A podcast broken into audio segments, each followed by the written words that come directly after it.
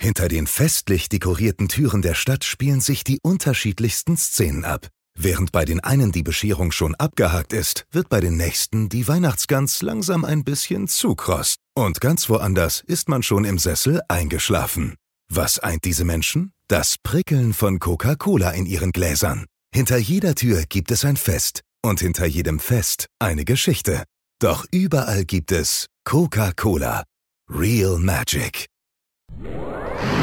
You're riding down the Harland Highway. All right, hold tight on the Harland Highway Show. Harland Williams. Mm hmm. Well, now that's right. Mm-hmm. Oh, now that's right. Hey, everybody. Harland Williams here, and you are on. That's right. The Harland Highway podcast. Welcome, welcome, welcome. It's Christmas. This is the Christmas episode. I've got my John Deere Christmas tree here. Can you see it? I've got uh, I've got all the uh, John Deere ornaments hanging on the uh, tree. My uh, John Deere. I don't know why, but I love. Look at Santa's riding John Deere. Gotta love it. I don't know why. I just love John Deere. When when you see them driving through the fields, what color are they? They're green. They're yellow. They're like little Christmas ornaments driving through the cornfields. They're like it's they're Christmassy and they're ornamenty and they're John Deere and they're Christmas John Deere, Christmas Deere John ornament Deeries. And so there I got a John Deere Christmas tree. Um, happy holidays, Merry Christmas, holy God. Here we go. That's what today's episode is, the Christmas episode. Um, lots going on in the world today. Avatar's come out for Christmas. Finally, the new Avatar episode is out for Christmas, and I don't know. I'm thinking about this Avatar movie, and uh, I don't know. I'm seeing the trailers. I'm seeing tall blue people, and I'm starting to wonder: could these just be the Smurfs? Could, could, could the Avatar people be the Smurfs in, in in Waterworld? Is it just did the Smurfs finally go into puberty? I mean, Smurfs were always this You're big. riding down the Harland Maybe they went into puberty and found their way to a water park. Is this what Avatar Wa- Waterworld is? Harland Williams. Is this what Avatar Waterworld is? Smurfs that have gone into puberty and snuck into a water park? And they're just splashing around? Celebrating their new pubis? Their blue pubis? I mean, God, that it's traumatic enough when you're a kid. Okay? When you're about 11 years old, you're bald down in the uh, nether region. And then cut to a few months later, suddenly you got a patch. You got a big, juicy, hairy patch. You're, you're, you're, you know what? Looks like the top of Kenny G's head. And uh, it's one thing to look down and see fresh hair and be like, whoa, what's going on down there, mama? But when you look down there and you got a blue patch, I mean, I'd be worried about bears getting in there because it probably looks like a blueberry patch. You're walking around, some grizzly somewhere, big old grizz come a lolloping over the mountain.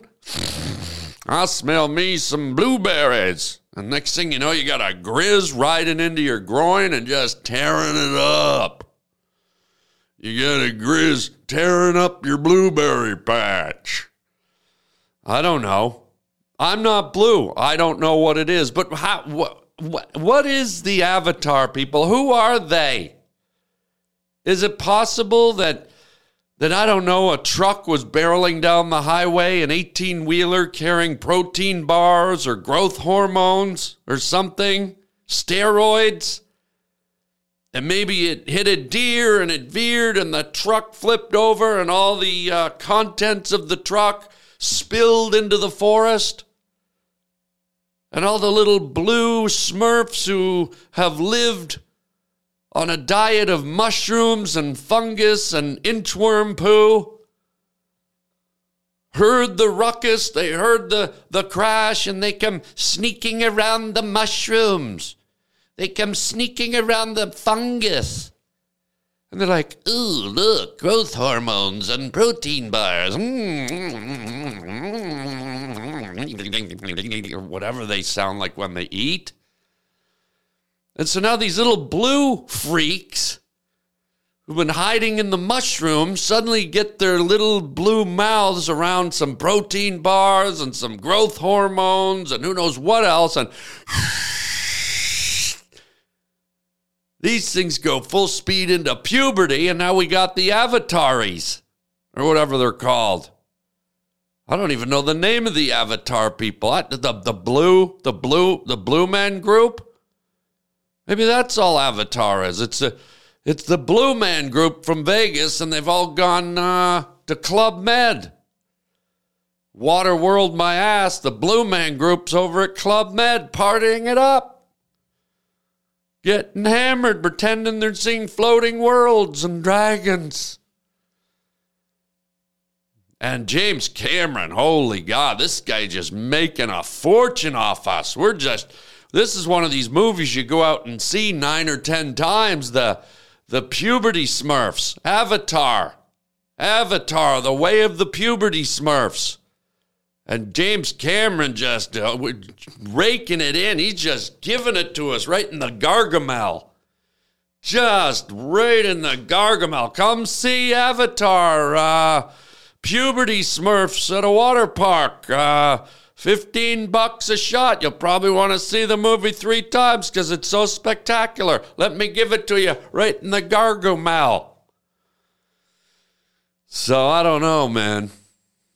I'm going to go see it. I'll tell you, I love the Avatar movie. I rarely go to a movie in a theater more than once. When the original Avatar came out, I went three, maybe four times, but three for sure.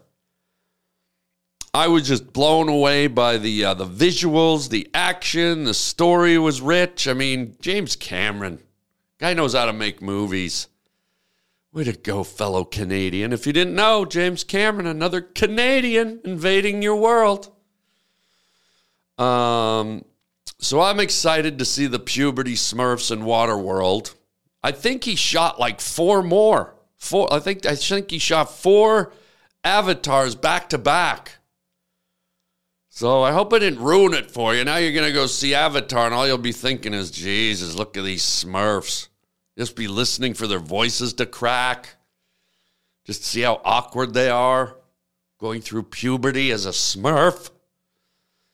So uh, enjoy. I'm gonna go see uh, Avatar, and uh, you know, why not? It's Christmas. What a what a great Christmas treat. What a maybe go with the family. I mean, I've been seeing enough advertisement for the damn thing. Um, and speaking of advertising, hold on, hold on. Let's.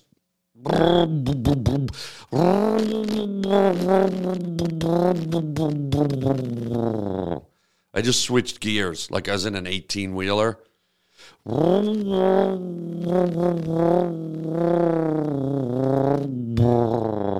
I'm switching gear. Advertising.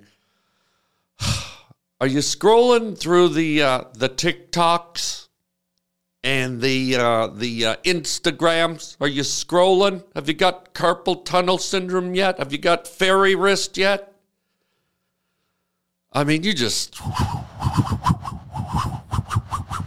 you're just swiping, and it's enjoyable to a degree watching the little uh, clips on your favorite social media. But one thing I don't appreciate is they're a little bit sneaky.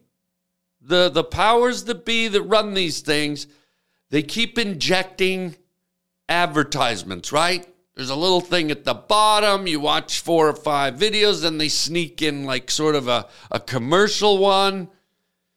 There's little subliminal things. They're, they're, they're always bombarding you with subtle advertisements or sometimes even blatant advertisements, but somehow they're putting advertisements into your head as you kind of do your thingy, as you're doing your viewing. And I got pissed the other day, man. This is what happened. I'm, I'm sitting around scrolling. I'm, I'm watching my uh, my little clips on the TikTok, and uh, I'm watching uh, a video of a pack of hyenas ripping the fetus out of a living zebra. Okay, they took it down. You know these wonderful TikTok videos where, for some reason, they love to show animal mutilations. The hyenas took down the damn zebra. They rip the fetus out of the zebra's gut. And I'm sitting here watching this, and in creeps the advertising. I'm watching this zebra get eaten alive with its baby. And I'm, I'm like, oh, come on, man. I don't want to go to Arby's. Right? I see all this meat and I just want to go to Arby's. And I'm like, they did it. They got the they subliminally got in my head zebra fetus, Arby's. And I'm even more pissed off because what guess what? I, I I go to Arby's. I get I get in the rig, I head over to Arby's. And guess who doesn't sell zebra meat? Hello. Hello, Arby's is on line five. Hello. So now I got conned by the advertisement. I get sort of subliminally injected in the middle of my zebra hyena mutilation. Now I got me a craving for the Arby's because Arby's got the meats. But apparently Arby's don't got the striped meats, the black and white striped meats. Arby's don't got the zebra meats or the baby fetus meats. So now I'm all the way over at Arby's, you know, with the giant cowboy hat. That's their sign, a giant cowboy hat. For some reason, that's related to roast beef. And now I'm waiting in line, right? And I'm not happy because they don't got the zebra meats. So I pull up to the drive through window. I got all this pent up zebra meat frustration. And what do I see at the drive through window? You know what's there, gang. You know what's waiting in that little rectangle. The, the glass slides open. It ain't the uh, gatekeeper from The Wizard of Oz. It's the it's the Arby's kid. And in this scenario, this Arby's kid, he might have come into work on the wrong day, but this Arby's kid, let's just call him Pumpkinhead. I mean, this kid's head was round like a swollen pumpkin that has been sitting in the pumpkin patch too long with got pumpkin fungus. I mean, it's it's not good. This kid, I swear, almost had the triangle eyes. That's how pumpkiny this freak was. But here's where it really got wild is this kid, this this Arby's drive-through freak, and many of them have it, and it's you know you can't fault them. It's called again going to uh, puberty. This kid had a Zitfield on his face. I mean, this kid was like Zitfield and Roy. I mean, we all got zits when we were kids, but every now and then you got someone that looked like uh, you were staring at a map of the Milky Way, right? This kid had zits all over his face. Oh my God. It looked like, uh, you know, a bunch of guys in golf shoes went for a jog around on his face. Just bump after bump after crater. Oh my God. I mean, good night, Nelly Furtado. This kid was zitted up. I mean, I'm, I'm going to call him what he was a zit face whore. That's all you can say to the Arby's kid. Zit face pumpkin eyed, pumpkin faced whore. And I don't like to use that terminology on a hard working minimum wage pumpkin whore, but I, you know what? This was a zit faced, uh, star galaxy, pumpkin faced whore. And now I'm there. I don't got my zebra meat. Now I got uh, Jack O' Lantern Jim staring at me with his fucking pepperoni pizza fucking pie hole. And I'm angry. Sure, I'm worked up. And so what do I do? I grab the kid by the ears and I yank him halfway out of the drive through window. Just pulled him right out, right by the ears, his big pumpkin head, his teeth grinning. And now I'm like this close, right? I'm this, I'm face to face with more zits than Donny Osmond at a fucking olive oil party at uh, Kenny G's uh, boathouse. Holy tomato paste, onion grease, and uh, popcorn stink. Not to be confused with the Lion, the Witch, and the Wardrobe. So I'm at face to face with uh, El Pumpco, El Zito El Pumpco, and right away, you know, you're not going to be this close to a zit monster and not have some kind of visceral reaction. So what happens? All of a sudden, I'm this close to the zits, and it sparks a reaction. It, it triggers a memory. And when I was a kid, when I was, you know, 13 myself, living back at home with the fam fam, we had a little we had a little brother, Danny. Little Danny and a wonderful kid, but uh, you know, not like the other kids. Uh, Danny was a blindy. Danny was a blindy. Couldn't see. I mean, this kid was half bat. You know, he died. Sometimes I wonder if he walked around the house doing uh, echolocation, just like beep, you know, bouncing sonar off the walls to see where he was. Beep, beep. Sometimes I swear I heard him peeping. But uh, little Danny loved him to death. A little blindy, blind old Danny, we called him, Blindy the kid. And uh, you know, we all had to kind of chip in to help Danny along. He was he was blind, couldn't see uh, couldn't see a, a, bag of onion rings sitting on the side of uh, Rosie O'Donnell's uh, air mattress if he was right in front of it. And so here's me, you know, trying to chip in. And at night, before bedtime, I would go into little Danny's room and I would read to him. But I, you know, I had to learn Braille. He's blind. I had to learn Braille, and Danny had the blind, the blindy books. And we had the where the wild things are, the you know the kids books. We had Curious George. Oh, we had we had Curious George goes to the zoo.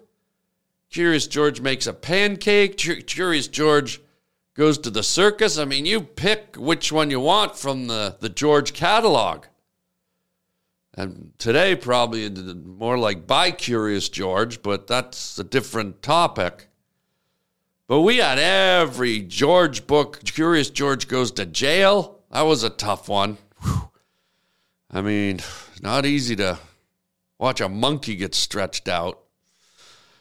But uh, here we go. We got Curious George books, and I'm teaching blind Donnie how to read. And I get his little hand and I run it along the braille, and I've got my fingers. I'm running, a, you know, all the little bumps on the braille. I've got to learn braille for blind for Danny. And uh, and now cut to all these years later. This guy knows braille Smash cut to I'm at the Arby's drive through filled with zebra meat rage. And I am holding on to this pumpkin zit whore with a little microphone over his mouth, which made it even creepier. And this guy's bumpier than a mouse dropping festival down at uh, fucking uh, Acne Central. And so my first reaction, I see all the bumps on this kid's face, and right away I'm thinking, holy shit, Braille. And I just had a knee jerk reaction, and I started, I got my fingers and I started, you know, touching all the bumps. I'm reading Braille on this kid's face, and uh, I'll be damned. I'm there for about three minutes, and I read the first four chapters of Stephen King's The Shining. Yeah, right on the zit whore pumpkin freak. Arby's whore. I mean, insane. Four, the first four chapters, right up to where Jack uh, Torrance is at the Overlook Hotel and he's just starting to chase Wendy with the bat. I'm not going to hurt you, Wendy. I'm just going to bash your fucking brains in. Remember that? Give me the bat, Wendy. Uh, uh, give me the bat. I'm not going to hurt you, Wendy. I'm just to bash your fucking brains in. And I'm reading this. I'm in the drum. People are honking. Hurry up. And I'm like, hey, I'm reading The Shining here. Settle down. I'm, I'm reading The fucking Shining. Can I get to the ending? And people, ee, ee, ee. I mean, impatient people. A guy, guy can't even read a book anymore. Guy can't even read a braille book on a pumpkin faced whore's zit mine. So I got out of there, and uh, I don't know. Maybe I'll go back and read a couple more chapters this week. You know, maybe I'll do. You know, just so I don't hold up the line, I'll I'll do. You know, maybe a chapter every other day or a chapter a week until I get to the end. It's a fairly long book. And this kid's zits are just going to keep popping in. I mean, he's working over a deep fryer. I mean, he's not doing anything to nurse these zits. He's not any, doing anything to tamp them down. I mean, this guy's growing zits standing over the uh, hash brown fryer. I mean, come on, man. He might as well be putting a zit fertilizer on his face at that point. You don't get rid of zits by standing over boiling oil and the fumes coming up. I mean, you're, you're just feeding the star cluster. You're, you're extending uh, the Milky Way into eternity. I mean, you're building up more pus than uh, Donny Osmond sucking air out of a, out of a beach ball at uh, uh, one of Winona Ryder's uh, dildo parties. Anyways, sorry, I'm getting a little confused, but um, anyways, that's that's that's the that's the story. God, just I feel a little traumatized or traumatized. I don't know use trauma, trauma. Just a lot, lot going on. Zebras, hyenas, zits, pumpkins, Stephen King. I mean, life, life can be confusing and, and taunting and weird sometimes. But uh, let's get back to Christmas. We got the snowman here. We got little Chirpy, the uh, the choir school uh, chirp chirp and chirp chirp two. The the Christmas caroling chirp chirp. We got the John Deere Christmas tree. Christmas. Let's talk about family. That's what Christmas is. Family time of year. I got my lights up. Got my lights up on my house. My colored lights. Oh. I got I got my my tree, got lights on my tree, colored lights on my tree. Not sure how colored lights have anything to do with the the birth of Christ. I'm really starting to wonder about that choice right now. I don't think electricity existed when old JC was walking around. I don't know that anyone had Christmas lights on their house when Jesus Christ was wandering around, let alone colored lights. If they didn't know how to make glass back then, they surely didn't know how to make colored glass.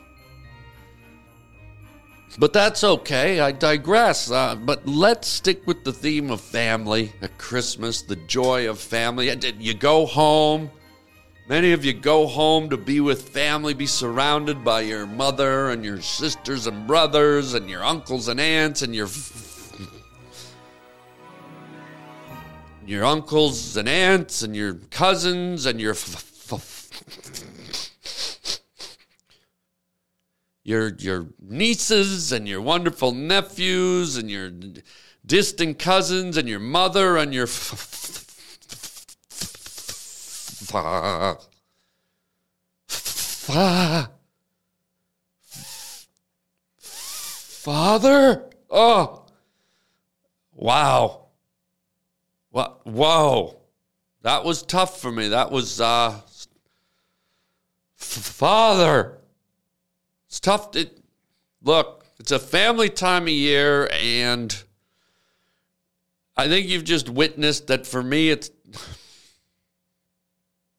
It's tough to say father. I get emotional. I get emotional. I, I don't I don't know how much I should share on the Harland Highway podcast. I, I don't know how much one opens up. I mean, we know each other. We're intimate. We're we're we're we're here. I've I've elected to do this show and, and bring it to you and and be open and, and and discuss who I am and what I am with you, but sometimes I get trepidatious about opening the door too far and letting you in. But when I talk about my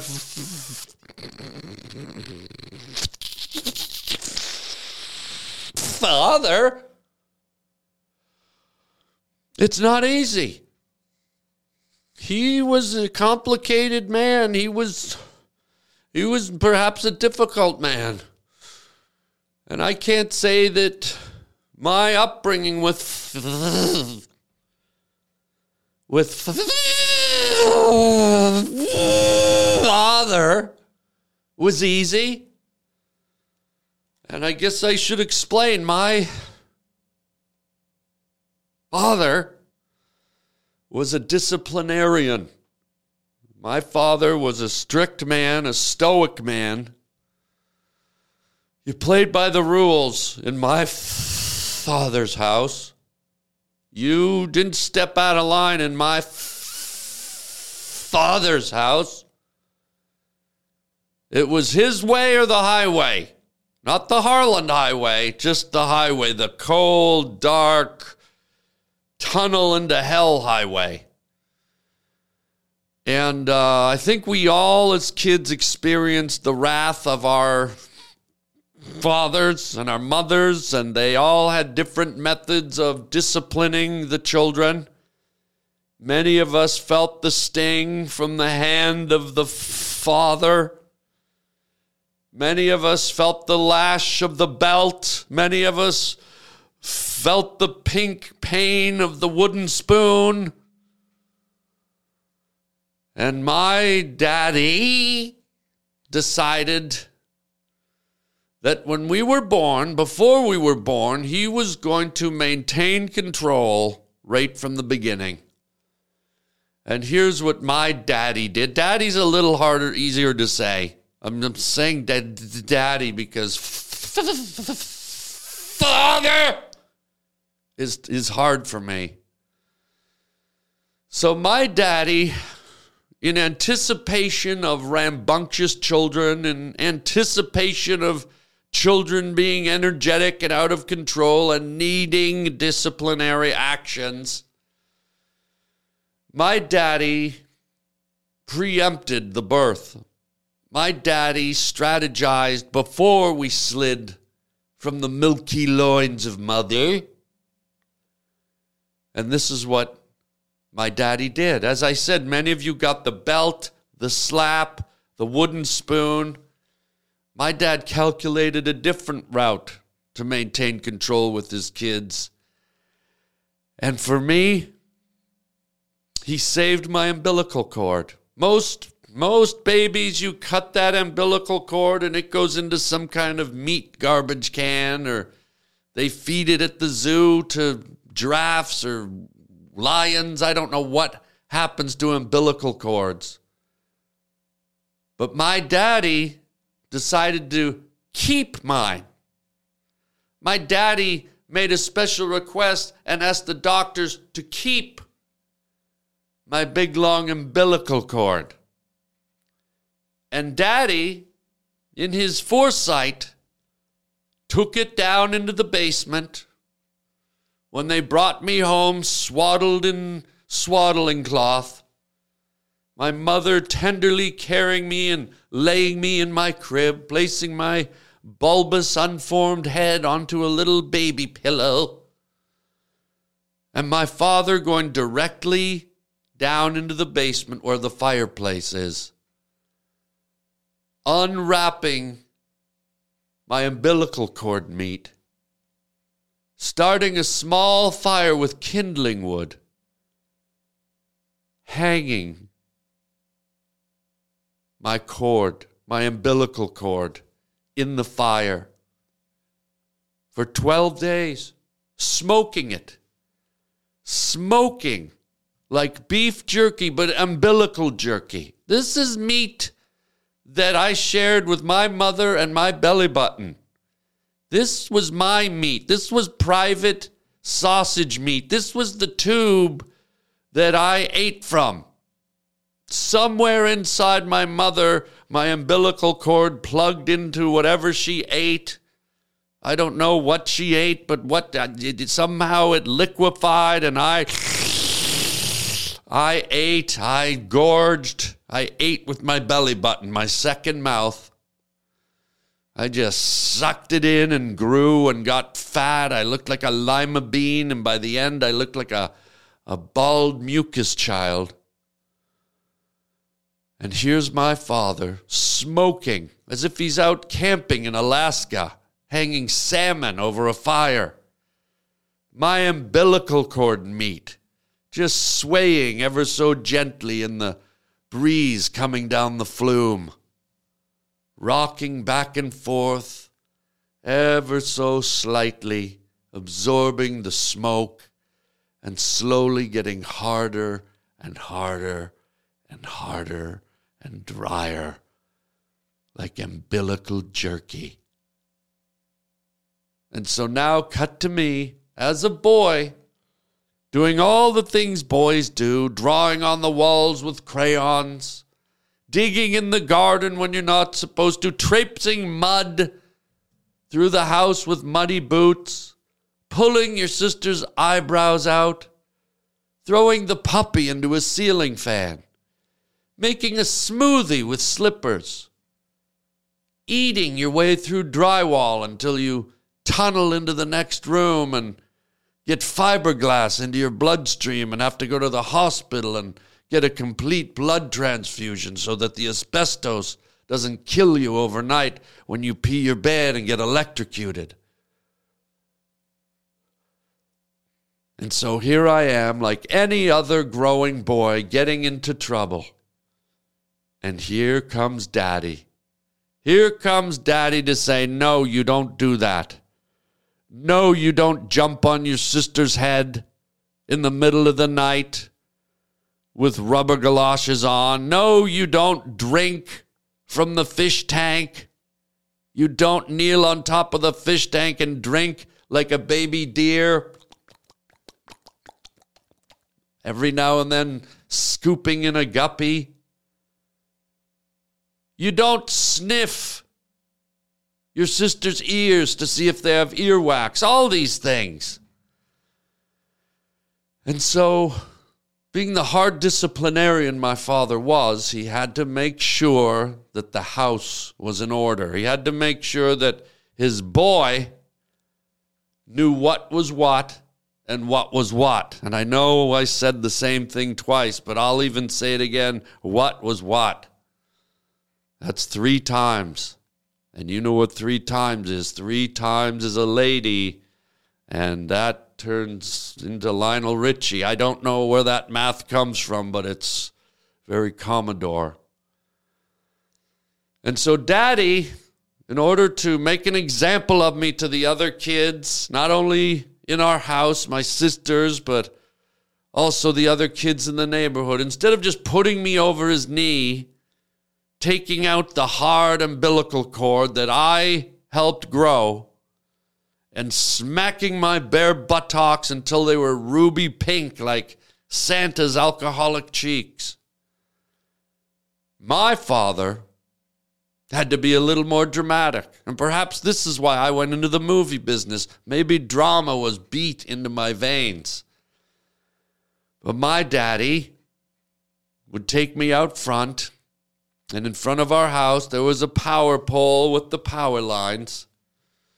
And Daddy would take my shirt off and strap me with my arms up to the power pole. Or sometimes he'd use the cedar tree that was growing on our lawn and strap me to the cedar tree. I don't know if you've seen the movie 12 Years a Slave or Passion of the Christ.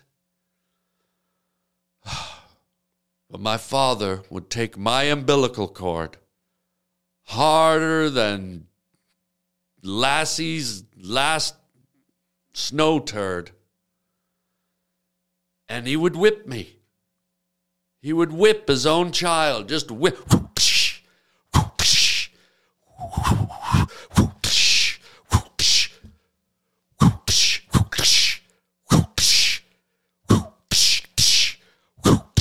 Up and down, lash after lash, lash after painful lash.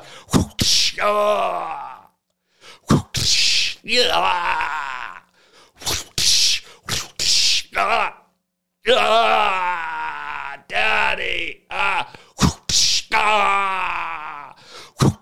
Ah, daddy. Father. I'm drooling. I'm dro- so, and my back at a very early age would be flayed. I would have incisions in my back, that hardened umbilical cord slashing through my tender young adolescent flesh.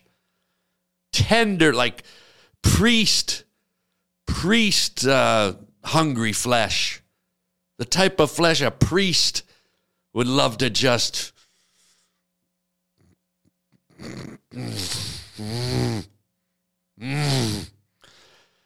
And I had lines down my back. It looked like someone laid me on a on a grill at Fatburger. Just grill marks on my back from the whippings. And that was a scar or series of scars that I had to carry with me through my life. They're still there today. And yes, I would go to school, to phys ed class, and have to disrobe in the locker room with the rest of the boys.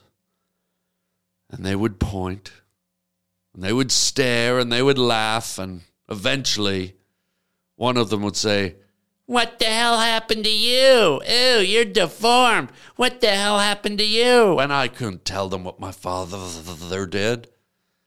I couldn't tell me that daddy flayed me with my own umbilical cord. And so I thought, what can I do to turn this tragedy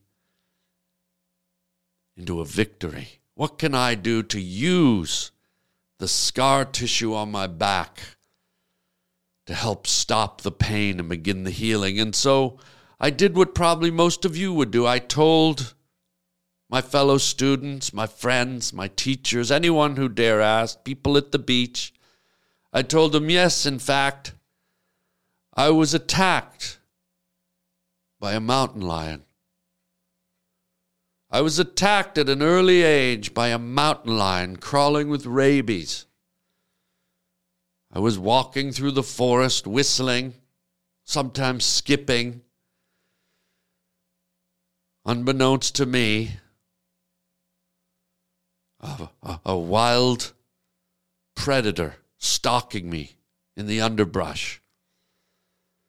And as I tread through the forest, happy go lucky, innocent in my youth, a wild mountain lion with full rabies jumped on my back, sprang on me the way that these agile hunters do, and just raked his his retractable claws right down my back, right through my priest juicy flesh. My pink ripped my shirt open and just clawed down my back.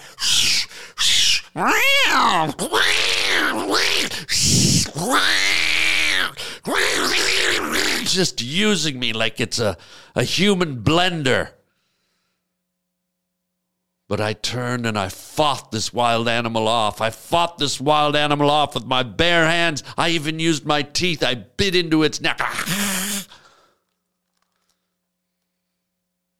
And I overcame this vicious, stalking predator of the forest, this mountain lion with its emerald green eyes and its beige, coarse fur and its long tail whipping back and forth as it tore strips out of my flesh. And after I told them that story, many of them were afraid to mock me or tease me or taunt me ever again. In fact, in high school, they called me Lion Boy. Could hear them whispering in the hallways as they were standing by their lockers. Here comes Lion Boy. Oh, don't say anything. Guy was attacked by a lion. He, he fought it off. Yeah, thing had rabies. Shh, here he comes. Here comes Lion Boy. Don't look at him the wrong way. And so, despite the pain and suffering my father put me through, I survived. I'm a survivor. I'm an umbilical cord survivor. You hear about survivors all the time overcome alcoholism, heroin, drug addiction, spousal abuse, abuse, murder. Well, I don't know if you come back from murder, but some do. But I, I was an umbilical cord survivor, and I remain an umbilical cord survivor today. And if any of you out there are suffering from umbilical trauma, the way I have, we have a group. It's called Umbilical Umbilical. Trauma Center Umbilical. And we meet every Saturday and we do group therapy. We sit around in circles and we talk about our umbilical cord trauma. And we even have a fake rubber umbilical cord that we had made at a special effects shop. And we pass it around the room and we wrap ourselves in it and we do group hugs, lassoed in umbilical meat. And let's change topics now, shall we? You know what? It's Christmas. It, it's Christmas, and what would Christmas be, my friends? What would it be without a Christmas carol? And I'm not going to sing to you. I mean, I want to sing you a Christmas carol, but I'm not much of a singer. But you know who is a, a good singer? Elvis Presley. Elvis Presley, that guy could sing. And so, as my Christmas present to you, I don't have Elvis Presley here, but I do have Harlvis, which is a mixture of Harland and Elvis. And without further ado, as my special Christmas gift to you, the pavement pounders here at the Harland Highway, may I present singing a Christmas classic from me to you. Harlvis. Hey, everybody, happy holidays. This is Harlvis. And, uh, let's wish you a Merry, Merry Christmas.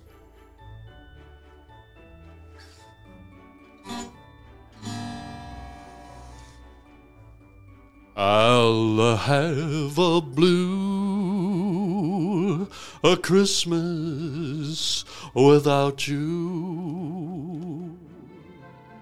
I'll be so blue just thinking about you. A decorations of red on a green Christmas tree.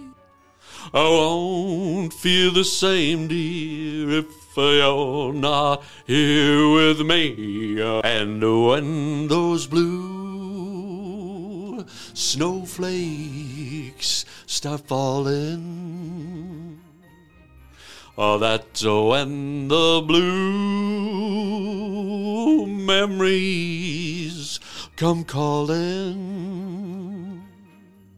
He'll be doing all right on a Christmas so white, but I'll have a blue, blue, blue, blue Christmas. Merry Christmas, everybody, from me to you here at the Harland Highway. Hoping you and your loved ones have a joyous holiday season, gathered round the Christmas tree, gathered round the pretty lights, holding each other's hands, giving each other love, and got that special, special twinkle in your eye. So enjoy, embrace, and from me to you, here at the Harland Highway, have a very, very, a very Merry Christmas. I'll be doing doing all right with a Christmas of white. Oh, uh, but I'll have a blue, a blue, blue, blue Christmas. Ooh, yeah. So out of tune.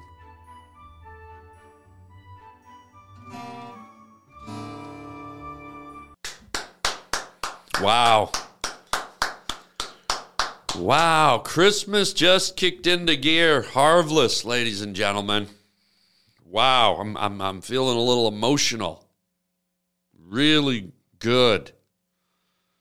Really good stuff. Really great stuff. Um, okay.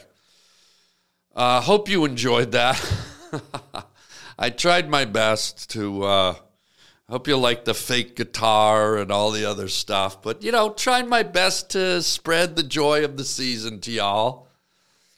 A little painful to uh, sit here and sing, but I thought, what the hell? I got to. I want you guys to feel the Christmas spirit or the holiday spirit, whatever, whichever way you go, whichever way you lean. Happy holidays. Um, I think Christmas too is a time of remembrance. Um, you know, we think about the people that have come and gone in our lives, the people we wish we could share the special holiday with. And I think maybe in closing, I'll tell one final little story. This one's a tough one, but um, sometimes we have to talk about the tough ones, the emotional ones, because the people that have come before us and may have passed on are still lingering in our memory. And I think at Christmas time, they, they often come back into our, our thoughts and our, our celebrations. And, and so I'm going to tell you a little story, and it's not an easy one to talk about. I don't know how many of you have ever killed a nine year old boy.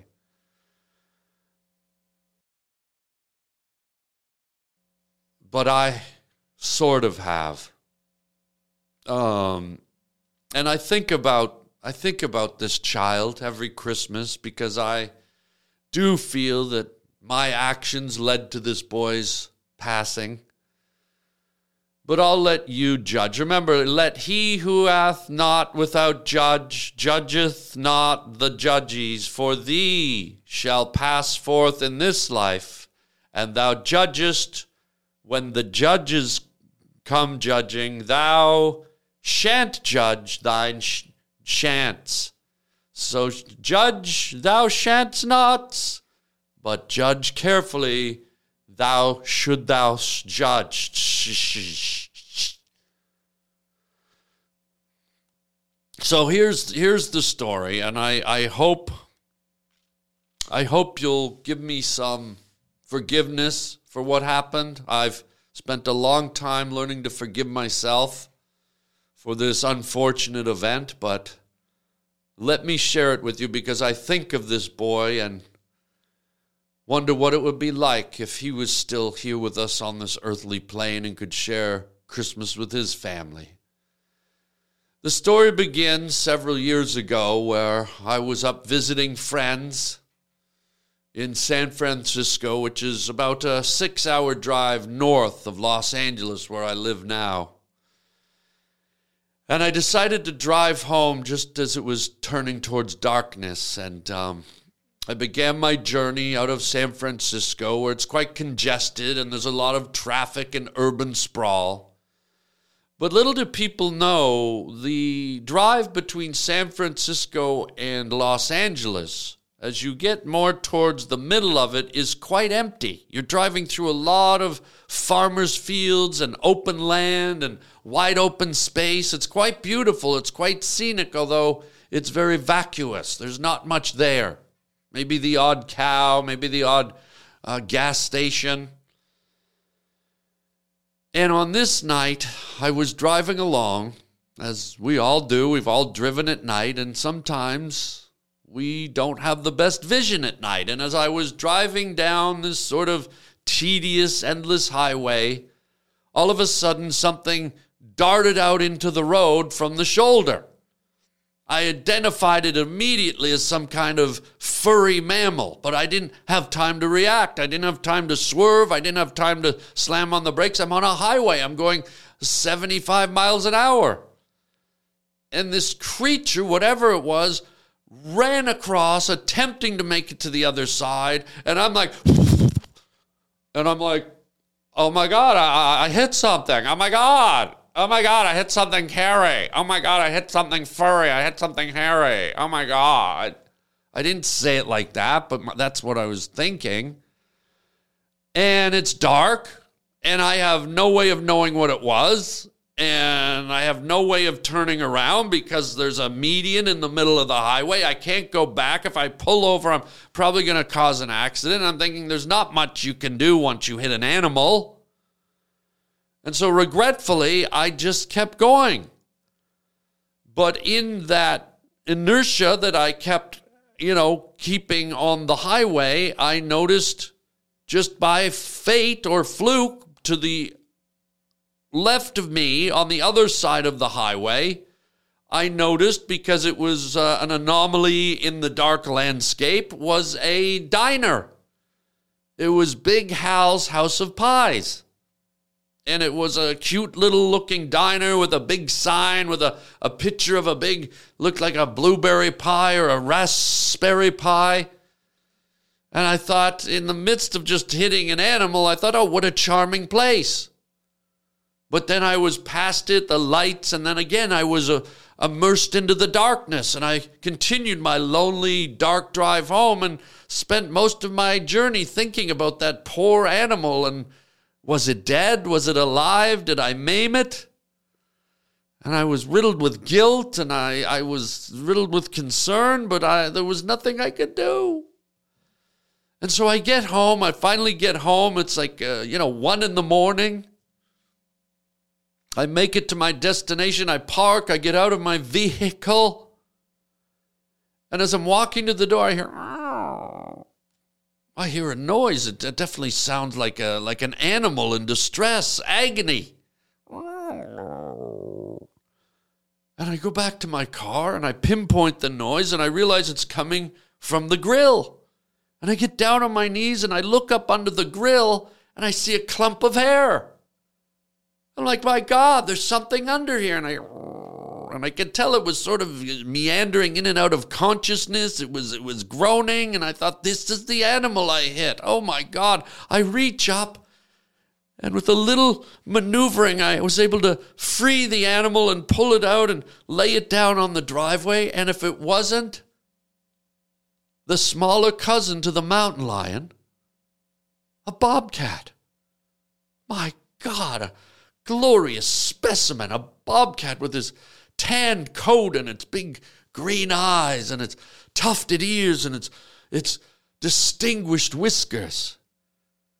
Just laying there, rolling in and out of consciousness. And I'm, oh, my God, thank God I didn't kill this magnificent creature. But in my admiring of this beautiful specimen, I noticed on its belly it had swollen teats giant, swollen, puffy teats, almost as if Dolly Parton had been in a UFC fight and taken a few roundhouse kicks right to the eyes. These teats were swollen like rotten pomegranates at a fruit stand run by Donny Osmond and his demented brothers and sisters. Swollen teats dribbling, so so overfilled with teat milk, they were they were dripping like a like a faucet at a Motel 6 crack room at, in Bakersfield. Just that dripping faucet you can't shut off. There was, there was bobcat milk dripping from the teats. And I realized this was a, a female who was probably just given birth to a, a litter of kittens. And I listened closely. I put my head next and I could, I could hear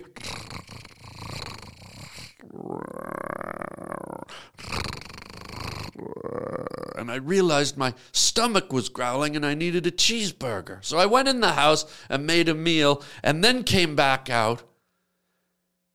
And I thought, somewhere there's a whole bunch of kittens without their mother. There's a whole bunch of hungry kittens wishing they were sucking teat milk right now. And I thought, my God, what a conundrum. I have a duty. I have a duty to bring this bobcat, this bobcat mother with its swollen milk jugs, back to its starving kittens. And I thought, but how? How will I know? Where where are these kittens? How can I went, oh my goodness, Hal's House of Pies. Of course, I must take them back to Hal's House of Pies. I I turned into William Shatner all of a sudden, and I concluded I must get the lactating bobcat back to the House of Pies. That was fucking weird. So I load this this wounded cat, but still alive, thank God, into the back of my car. And I go, damn my sleep deprivation. Damn the 300 miles I have to drive. Be damned any discomfort or displacement I must suffer. I must return mother to her children. So I put that cat in the car. I put the pedal to the metal and I sped all the way back up into the night, only to arrive at Hal's House of Pies just as the sun was coming up. And people were starting to stream in for their morning breakfast and their slices of pie. And I pulled up. I had the cat, the bobcat, in the back of my car. And I thought, this is the point of reference. This is where I struck the defenseless animal. This is where the babies must surely be hiding somewhere in the bushes around this vicinity. And as, as I was about to open the car and free the milk dripping cat, all of a sudden a family, a beautiful family, came out of the front door of Hal's House of Pies. A, a man, a wife, two girls, and a little boy. Red curly hair, freckles on his face, surely Scottish, his teeth fangled up like a parrotfish that just ate a bag of rocks out of Fred Flintstone's underwear. And I went, oh my God, look at that beautiful little Scottish family. But I didn't linger on it long. The cat needed to get to its babies, and I looked in the back window and I could see that the cat had recovered somewhat. It was fully alert. It was it was crouched, looking up out the window, eager to get back to its domain. I pulled the door open. The cat came rushing out, and now a fury in its eyes. It was confused. It was disoriented. It was angry. It was in pain. It didn't know where its children were, and like any wild animal that gets separated from its infants, it wants to lash out, it wants to protect, it wants to attack. And the first thing it saw when it looked up, that little Scottish boy, and I later learned his name, Scotty McCracken. That little Scottish boy standing there with his family, holding a box with a pie in it. I don't know if it was the red hair on the child, but that bobcat locked in on that flaming red hair the way a, a bull, an incensed bull, would lock in on a matador waving a red cape. And in the blink of an eye, that, that bobcat with all its muscles and fur sped across the parking lot and lunged and dove through the air and landed on the face of little nine year old Scotty McCracken, tearing up his throat and his eyes and his forehead. Meat flying in the air, clumps of red hair shooting through the sky like comets on a clear, clear, dark October night. Lemon meringue pie flying through the sky. the stink of crust permeating the air. The family watching in horror as chunks of meringue flew into their eyes and blobs of lemon hit them in the face. Their son being shredded before their very eyes by an enraged wild bobcat with milk tits squirting all over the place, mixing in with the pie and the lemon and the meringue. It's almost as if the air was filled with Chef Ramsay's dessert menu. And in the blink of an eye, little Scotty McCracken lay on the ground, bleeding out, his throat torn open. The bobcat, his deed be done.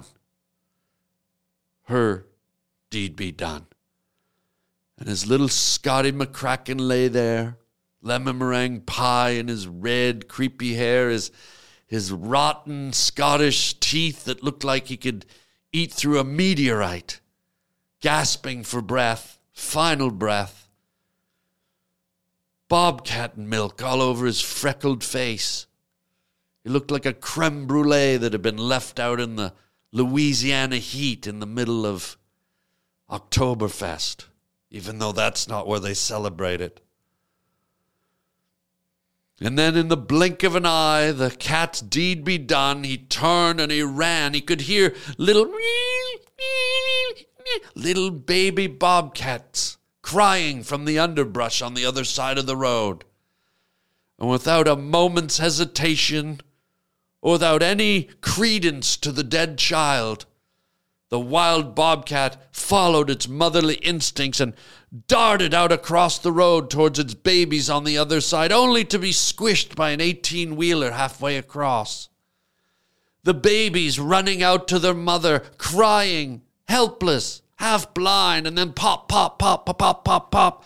All of them getting run over by another 18 wheeler, just like human f- cat bubble wrap. Pop, pop, little kittens popping like bubble wrap on the middle of the 105 southbound under the wheels of an X79 Mack truck 18 wheeler, hydraulic brakes, big rig, rear end posi, uh, reverse uh, inverted uh, transmission, up haulers, uh, reverb, uh, Corinthian uh, popcorn shifters. That one of those trucks. The guys know what I'm talking about. And alas, there lay twelve dead bobcat kittens, a flattened mother, a puddle of bobcat teat milk, and in the parking lot of Hal's Pies, a lemon meringue bobcat tit milk, Scottish freckle faced freak, caveman brontosaurus toothed, red clown wig freckle fucked, Scotty McCracken. And me standing there with horror in my eyes, eyes as big as fried eggs, thinking, my God, what have I done?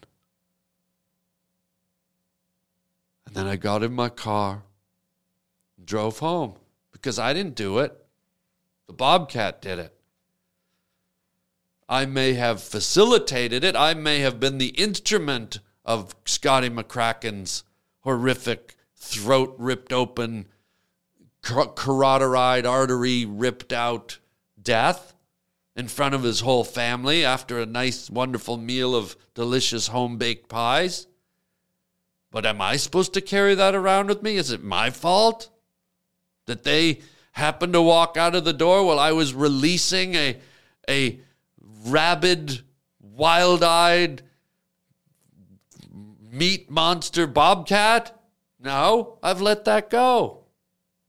And it's Christmas, but I do want to say if the McCracken family's listening, Merry Christmas to you and yours. And if you're standing around the grave of your parrot tooth freak freckle fuck boy child, please wish him a Merry Christmas for me if you're standing around his grave.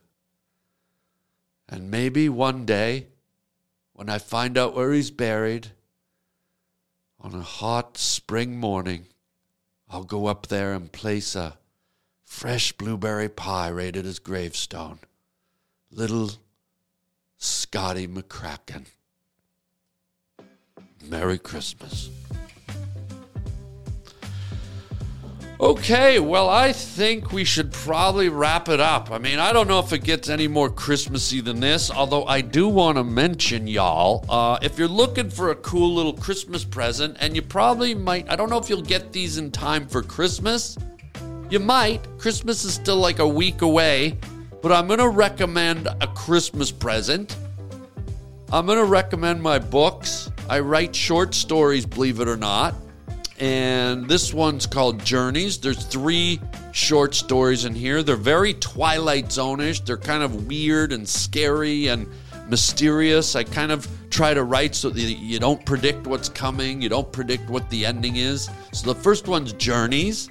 This one's called Crave. This has a, a zombie story in it, amongst a few others. There's three stories in here and uh, they're thick books. These stories aren't just like 12 pages long, they're all about, you know, between 50 and uh, 120 pages long. And then here's another one called Don't Look Under the Bed. There's a really cool story in here about a taxidermist, speaking of animals. A taxidermist where things go really wrong for him and things get a little scary. So check out my uh, short story books. You can find them on Amazon.com.